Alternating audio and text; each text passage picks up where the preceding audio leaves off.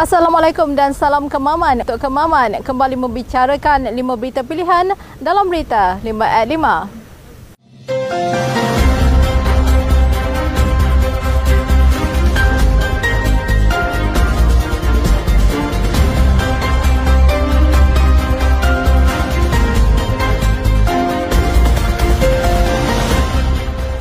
Naib Presiden AMNO Datuk Seri Johari Abdul Ghani berkata sebagai anak jati kemaman Jeneral Besar Tan Sri Raja Muhammad Afendi Raja Muhammad Nur mempunyai kelebihan tersendiri berbanding calon PAS pada pilihan raya kecil Parlimen Kemaman kali ini.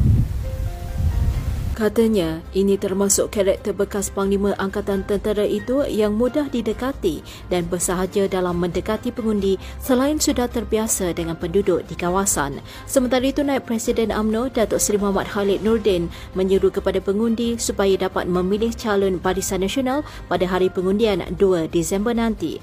Tambahnya, kekukuhan kerajaan perpaduan yang ada pada hari ini sudah pasti rakyat akan mendapat manfaat dengan mempunyai wakil rakyat daripada kerajaan kerajaan yang dapat membantu dengan sebaiknya. Calon Barisan Nasional bagi pilihan raya kecil Parlimen Kemaman, Jeneral Besar Tan Sri Raja Muhammad Afendi Raja Muhammad Nur semakin yakin kempennya mendapat sambutan yang positif serta memberangsangkan daripada rakyat di kawasan itu.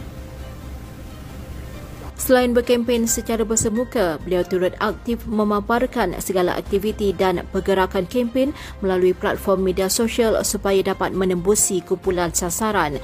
Baginya, kaedah berkempen tersebut amat berkesan kerana dapat mempengaruhi pengundi yang berusia 18 tahun ke atas dan menjadi senjata ampuh untuk menarik minat pengundi agar memberi sokongan.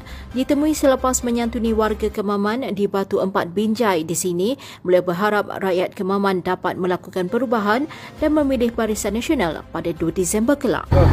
Ahli Majlis Kerja Tertinggi AMNO Datuk Seri Abdul Rahman Muhammad membidas pemimpin PAS yang menyatakan AMNO dan Barisan Nasional sebagai ketandusan pemimpin apabila mencalonkan bekas Panglima Angkatan Tentera sebagai calon Barisan Nasional pada pilihan raya kecil kali ini.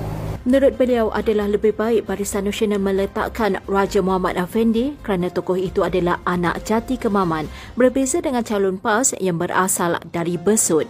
Mengulas lanjut, beliau yang juga Ketua UMNO Bahagian dan Ahli Parlimen Lipis berkata pencalonan calon PAS yang juga Menteri Besar Terengganu adalah sesuatu yang menghairankan kerana banyak lagi pemimpin kanan PAS yang boleh dicalonkan.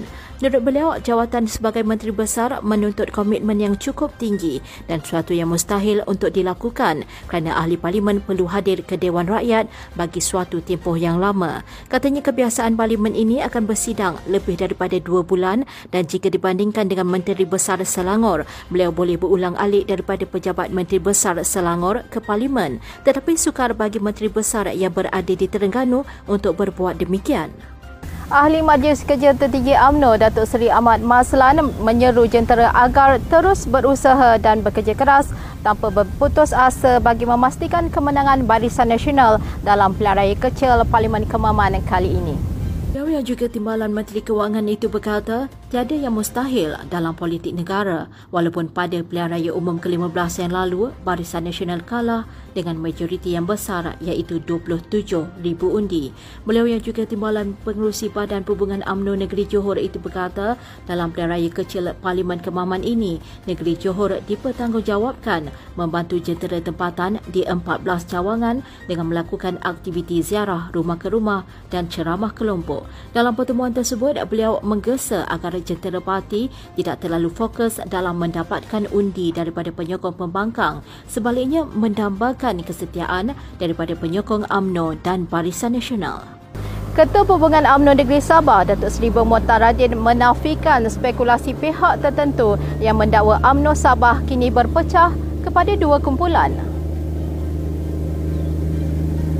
Beliau menyifatkan spekulasi itu sengaja dimainkan pihak tertentu bagi memecah belahkan kesatuan dalam UMNO Sabah demi kepentingan politik mereka. Beliau berkata demikian sebagai mengulas andaian pihak tertentu kononnya pemimpin UMNO Sabah berpecah selepas kumpulan wakil rakyatnya dilihat menemui Ketua Menteri Sabah Datuk Seri Haji Yinor baru-baru ini. Pertemuan itu dianggap luar biasa berikutan hubungan dingin UMNO Sabah dengan Kerajaan Gabungan Rakyat Sabah selepas bermotar selaku Ketua UMNO negeri itu mengumumkan hilang kepercayaan terhadap Hajiji dan menarik kerjasama dengan JRS pada Januari lalu. Berdasarkan gambar tular di media sosial baru-baru ini, antara adun UMNO Sabah yang dilihat dalam pertemuan dengan Hajiji ialah Datuk Seri Saleh Said Kerwak, Datuk Raimi Unggi, Datuk Yaakob Han dan Muhammad Tamin Zainal. Sekian dari saya Kaslinda Abdul Kadir. Jangan lupa untuk bersama kami setiap Isnin hingga Ahad jam 5 petang di sepanjang pilihan raya kecil P040 Parlimen Kemaman. Assalamualaikum dan salam Kemaman untuk Kemaman.